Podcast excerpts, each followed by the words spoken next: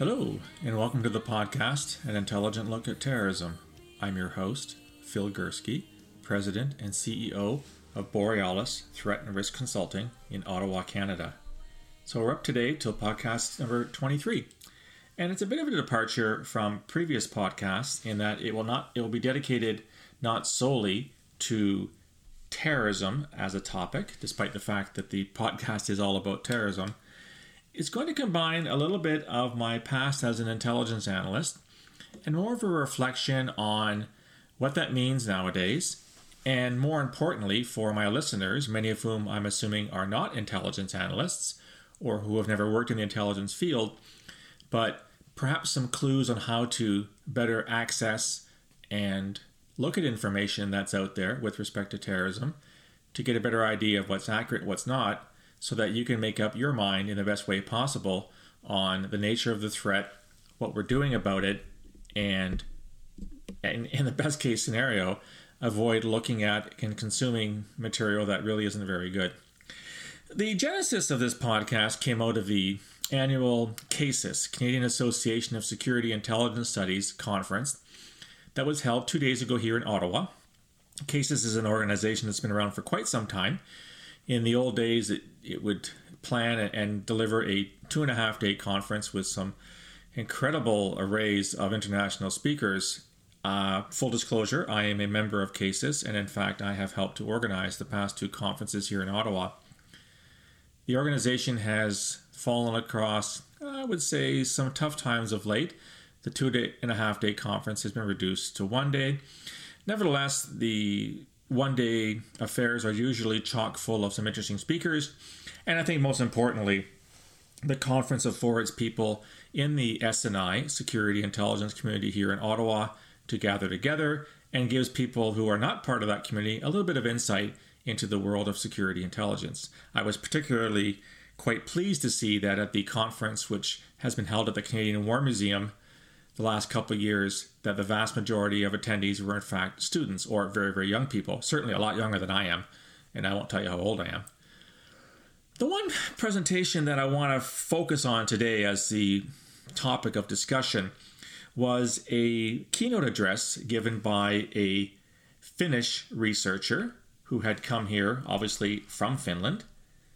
And he was talking about the future of OSINT, OSINT being an acronym for Open Source Intelligence. His name is Veli-Pekka uh, Kivimäki. He works for the Finnish Defense Research Agency. And I was quite struck by his presentation, which was a multimedia presentation, on the nature of how we create information, how that information is shared, and from the perspective of those who are tasked with looking at threats and other elements of national security, uh, what do we do with all that information? So let, let, me, let me give you a little bit of a history lesson here. I joined the Canadian Security Intelligence Community way back in 1983. That was when I was signed on to Communications Security Establishment, Canada Signals Intelligence Agency. And I was a wet behind the ears rookie, didn't know a heck of a lot about signals or information for that matter. And I was thrown in the deep end on elements of collection and processing and winnowing that data down to figure out what the intelligence value was and then spinning it in such a way spinning in a positive sense not a negative sense in such a way that clients could consume it and that the information we provided could help in decision making to do with various issues that the Canadian government uh, had an interest in and needed to, to, to take some kind of action on. Towards the end of my career, in security intelligence uh, at CSE, I was actually the head of collection and the head of data processing. Uh, luckily, I had some very talented people that worked for me because I certainly wasn't the expert in either field. But the analogy we used to use back then, in terms of working in an intelligence service, collecting information, processing it, distilling it, extracting the good bits, and then passing them on to analysts for them to analyze and write into reports was the phrase drinking from a fire hose. If you've ever tried to drink from a fire hose, you know that it's not a very easy thing to do. That was back in the late 90s, and I cannot imagine what the analogy is today. Maybe it's drinking from a water pipeline as opposed to a fire hose. Because there's been no question that the amount of information that's out there on any given topic has grown uh, exponentially is not the proper term here. I don't think there's a term in the English language to indicate just how much more information we have access to than we did even five or ten years ago. And that's a huge issue when you work in security intelligence because you're trying to get as accurate a picture as possible about a particular area. In my time at CSIS, which I joined after CSE, had to do with counterterrorism. Uh, we'll talk about that the, towards the end of this podcast. It's a constant battle between having the time to look at the information to which you have access, wanting to make sure you have as much information as possible, and I think most importantly, wanting to make sure to the best of your abilities that you haven't missed something. I certainly was involved in a couple of, of tasks at CSE in which uh, analysts had missed information. Uh, I won't go into details as to why or how, and it ended up having a very important effect, a negative effect, on those analysts' ability to provide the intelligence to the client in a timely fashion. So we're dealing with this information overload. Maybe in a future podcast, we'll talk about misinformation and disinformation. I'm just going to settle on just the amounts of information that are out there. It is truly astronomical in size. And it does put a lot of pressure on a lot of people on what to do about it. The other aspect of intelligence, which I always found quite interesting, and this was made quite clear to me when I began my career, oh my God, 36 and a half years ago now, was this notion that as, as an intelligence analyst, you weren't expected to, and in fact, in some cases, you're almost forbidden from using open source information. Uh, the way it was explained to me was that you are an intelligence analyst, you're not a journalist, you're not a PhD student, you're not Joe Blow sitting in his living room with the, with the afternoon newspaper you are paid to look at collection that is classified for all types of reasons and to extract the intelligence from that information. In other words, um, it's not that we couldn't use open source information. In fact, I used to use it to set up the intelligence question, but we were heavily discouraged from spending too much time doing that. That's not what we were being employed for. It's not the reason for which we were hired and it certainly wasn't what we were being paid for. Let me fast forward to today. Uh, so I've been retired from the intelligence community for four and a half years now. I no longer have access to intelligence collection. In fact, my security clearance expired in 2017, and I'm unclear at this point if I'll ever get it back. Uh, I'll only get it back if I have a need for it, i.e., going back to work uh, for the Canadian government, uh, as an example. And so I'm forced to rely on nothing but open source to do my analysis, to write my blogs, to write my books, to do podcasts such as this, and to inform me as to what is going on in the world, in my particular case with respect to terrorism. And therefore, that's all I have. I don't have the luxury of being able to ask my former colleagues, what are you seeing on the human side, human intelligence, what are you seeing on the SIGINT side, signals intelligence? And I must say that was a bit of a um, a reaction or an adjustment on my part when I left the security intelligence field in, in, in 2015. You know, having access to some incredible information for more than 32 years and then all of a sudden being cut off, it's kind of like quitting cold turkey. And it does take a while to become used to that. I think I have. And I'm sincerely hopeful that the material that I am producing in the various formats I just listed is at least worth reading and certainly can help inform people as to the nature of the, t- of the terrorist threat, both here in Canada and abroad. But the more important question is what types of information have I chosen to rely on, and where do I find it, and how do I deem it to be accurate? This is becoming a, a real challenge for a lot of people partly because of the disinformation, misinformation I cited briefly earlier.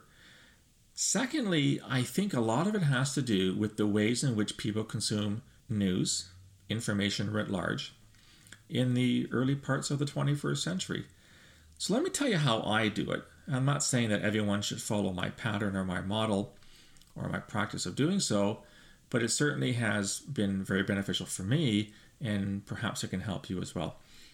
One thing that concerns me about our societal consumption of, of news and information in, in 2019 is the perception I'm getting, and it may be an, an inaccurate one. I'm, I'm not going to claim to know a lot about this, that a lot of people will consume information that's pushed towards them, i.e., they subscribe to news feeds or they get their information on Facebook or on other social media platforms. And yeah, I suppose it's it's responded to some kind of an algorithm that hopefully has something to do with the interests of the consumer, but nevertheless, it's somebody else choosing what you're supposed to read.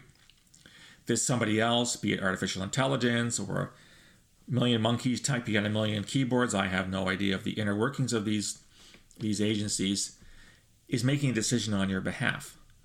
Uh, what that implies is that they better get it right in other words, they, they better be providing you with the information that interests you. And more importantly, if you're relying on this information to actually do a job, i.e., as an analyst, intelligence or open source, whatever, that in fact what you're what you're what's being pushed at you, what you're consuming, uh, is is adequate. It's enough and it's accurate and it's hitting the mark, which enables you to use it and performing whatever task that, that is being asked of you. I'm, I'm fairly skeptical in that regard. And as a result, I do not subscribe to any news feeds. I do not have any algorithm telling me what is of interest to me, what I should or should not be reading. And as a consequence, what I have chosen to do, much like I, I did in intelligence many, many years ago, is rather than relying on things pushed towards me, I pull things towards me. And how do I do that? Well, this goes back to the initial question that I posed, in that how do you determine what is reliable? How do you determine what is useful to you? And that's not always an easy thing to do. But what I have done is follow a practice that I had many years ago, and that is reading three to four hours a day uh, from a variety of sources from around the world in usually in English, although I can read in other languages as well. But for simplicity's sake, we'll stick to what I do in English, which is the vast majority of what I do. I've identified several hundred news sources from, from around the world online, and I glance at what they have to say on a daily basis. It generally takes a couple of hours to do. But it covers the areas of the world that are of interest to me, which, when I look at terrorism, is actually the entire planet. But for example, let's just look at, let's say, the Middle East. I've identified between 20 and 30 news sources that I will look at on a daily basis.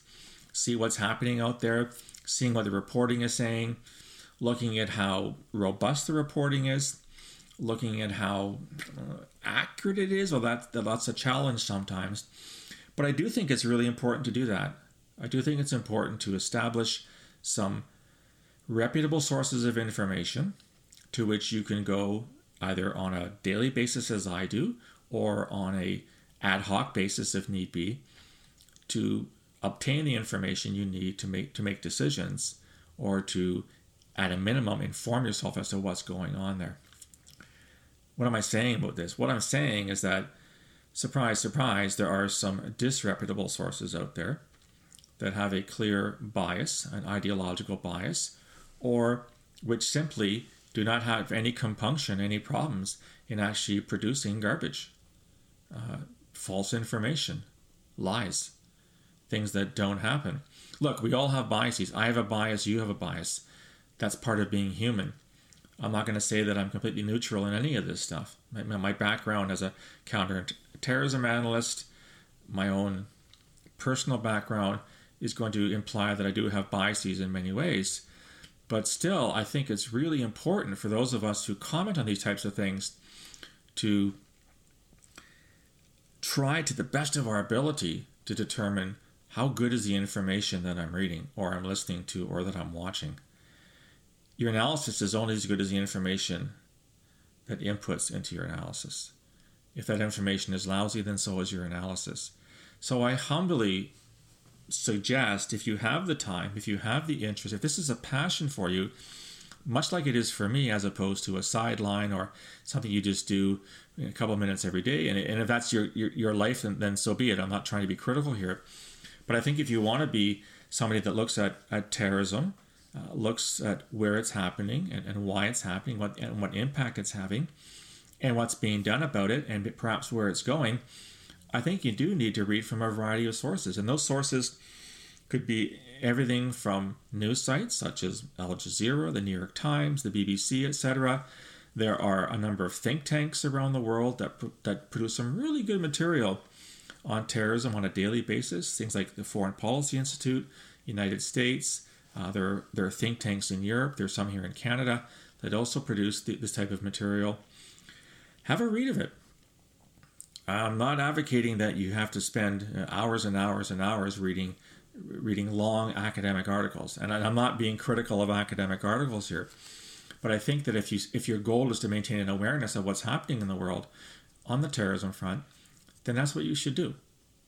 And I'd be more than happy to suggest the sources that I go to on a regular daily or if not weekly basis, some of which may help you in deciding what you should do. Feel free to drop me a line or whatever, contact me and and I'd be I'd be more than happy to help out any way that I can. The other thing that I highly recommend that you do if you have access to it is something called the Open Source Center. Now, this used to be the old FBIS, the Foreign Broadcasting Information Service, which came out during the Cold War. When I was at CSIS and CSE, I had access to it because those organizations had accounts. Since I retired from the Canadian government, alas, I've been forced to give up my account, and despite my pleading uh, on both knees with my hands uh, placed together in, in, a prayerful way, uh, they have told me I'm no longer eligible to have an account because I no longer work for the Canadian government. But the Open Source Center is an incredible resource for those of you who work in governments and to get an account. This is essentially a translation service that's sponsored by the United States government that looks at news from a gazillion sources. Many of many times it's in a, foreign language. It is translated into English. You have video, you have audio, you have text. And when I was at CSIS, that would be after I looked at the intelligence that had come in the previous day from our collection here in Canada, my first go to place would be the Open Source Center. And I would spend an hour and a half to two hours with a, a, a customized pull that I'd created. I wanted all the information on terrorism, and I would read. I would scan the articles for information of interest. Many times I would print articles, set them aside in case I needed to use them at some time down the road. And I cannot tell you, even in my first couple of books, so which were produced in 2014, 2015, so around the time I retired, I had file folders full of things that I had printed from the Open Source Center. My book on foreign fighters, uh, Western Foreign Fighters, the second book that appeared in 2016, there's no way I could have written that book without access to the Open Source Center. Many of the cases of foreign fighters that had left from over 100 countries around the world, that information came from stories that had been translated or posted by the Open Source Center. So I, I tip my hat to, to the folks that work there. Uh, it's an amazing bunch of people. Even in the lack, uh, or rather in the gap that I have, not being able to use Open Source Center, there is a, a really good amount of information that's out there. And I, I highly, highly recommend that you take a look at it. We're only as good as that with what we consume. And I think that when it comes to terrorism and counterterrorism, and I've talked about this an awful lot in previous podcasts, we are living in a world where there is no lack of analysis, there is no lack of information that, that relates to terrorism, whether it's domestically or internationally, whether it's here or there. And I think that as consumers, we want to be intelligent consumers. We want to question the veracity, question the accuracy of the information that's out there. You know, there have been tens of thousands of books written on terrorism since 9 11. I've written five of them. There are probably hundreds of thousands, if not millions, of articles about terrorism in newspapers and magazines uh, in video uh, on, on, podcasts. this is, is also a podcast on, on terrorism and intelligence. And I think that those of us who have chosen or who are being told to look at this phenomenon from an analytic perspective to try to give some value added to what the facts are, it's really important that you use the best sources possible. So I do think that we have to constantly question the sources of information to which we have access. I know that I do it on a regular basis, and there certainly are some websites, some media sources that I would use historically and no longer do because I found they weren't very good. I'd made the decision that I could do without the information, I could get it from somewhere else. So I highly recommend you do the same thing. I think we're all in this together. I think we all have uh, a part to play when it comes to what is terrorism and what do we do about it and what are we doing right and what are we doing wrong. But the recommendations that we make, the advice that we give, is no good if the information is no good. So think about it. What do you consume on a daily basis? How do you get it? Is it sent to you, or do you go out and get it yourself? What sources do you use? Why do you use them? Why not other sources? How do you find the content? Is it largely dispassionate? Is there a heavy editorial bias to it? If so, ask yourself what kind of editorial bias? Does the editorial bias have any effect on the accuracy of the information? If you're not asking yourself these, these questions on a regular basis, you're probably not doing a good job as an analyst. That that's my personal opinion. I'm sure there are many that would disagree with me. It certainly has served me very well for the past 35 years, and it's something I do not intend to stop anytime soon. I'm going to keep reading for three to four hours a day. I'm going to keep consuming information from a variety of sources, from a variety of perspectives left, right, center, and everything in between. I'm not going to limit myself to one or two sources. I'm not going to use Wikipedia as my source of information. Wikipedia is there's nothing wrong with Wikipedia. You, I, in fact, I use it in my Today in Terrorism blog series to set up the terrorist attack I want to talk about, but I go to the original information and see how accurate it is. So Wikipedia itself isn't a source of information; it's a source of source of sources of information. If you understand what I'm talking about, go to the original sources, see what they have to say about it. We will continue as a society to have to drink from multiple fire hoses, multiple water conduits when it comes to consuming information that is of relevance to us. Those of us who work in analysis, be it terrorism or other fields, uh, are part of that. We can't get away from this challenge on what to do with this information. I think at the end of the day, what we need to do is do the best job possible in finding the information that's relevant. So, again, rather than having pushed to you, go out and find it, judge it for how good it is, perhaps see what other people say about it, test it for accuracy over a period of time, look for editorial biases. If you do that, I think you'll make a successful analyst. I would like to think that I was somewhat successful as an analyst, uh, warts and all, mistakes and all, over a 32 year period. That's the way I do analysis, and, and hopefully this, this podcast has been of some help to you in your doing the analysis as well. That's the end of podcast 23. As usual, I'd love to hear what you think of this or other podcasts or my blog series or other things that I produce. You can reach me on Gmail at borealisrisk at gmail.com. I'm on Twitter at borealissaves, on LinkedIn, on Facebook, and of course, you can leave messages for me on my website itself, www.borealisthreatandrisk.com. I'll talk to you again in a fortnight.